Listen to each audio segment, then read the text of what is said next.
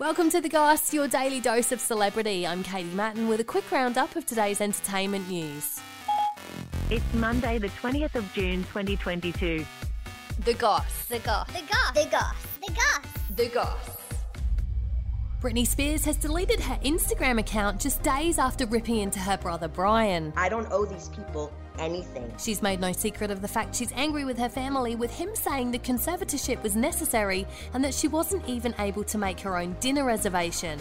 She hit back saying she has an assistant to book those anyway. Maybe you can understand the depth and the degree and the damage that they did to me back then. She also took a swipe at mum Lynne Spears, who commented on her wedding to Sam Asghari, saying, You look radiant and so happy. I'm happy for you. With Britney posting, Don't ever forget how they gave you distance when you needed love. Because I've been in denial. I've been in shock.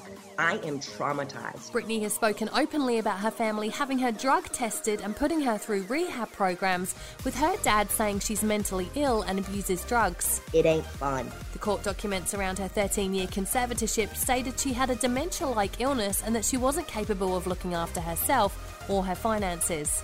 A judge ruled the conservatorship could end in November last year. Britney, as of today, is a free woman, and the rest, with her support system, will be up to Britney. Kim Kardashian and boyfriend Pete Davidson have been spotted in Cairns with the couple here in Australia for him to film the comedy Wizards. It's thought they'll be in Queensland for the next few months. Fun.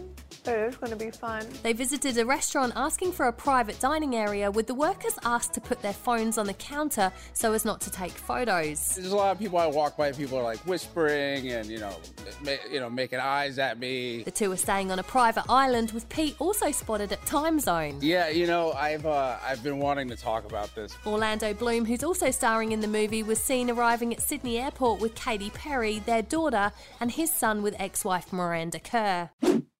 And Tom Hanks has hit out at fans for knocking over his wife in New York. He yelled back off to the group who surrounded them whilst on a promotional tour for his new movie Elvis. The group apologised for getting too close, with a bodyguard helping them into a waiting car. Tom's new movie will be released in Australia next week and was filmed on the Gold Coast. He made a joke at the Queensland screening that it was one of the best places in the world to film because we have Dan Murphy's, who he got to know very well during his time here. Follow us, like, rate, and subscribe wherever you get your podcasts, and that's the gospel today. See you again tomorrow. A Podshape production.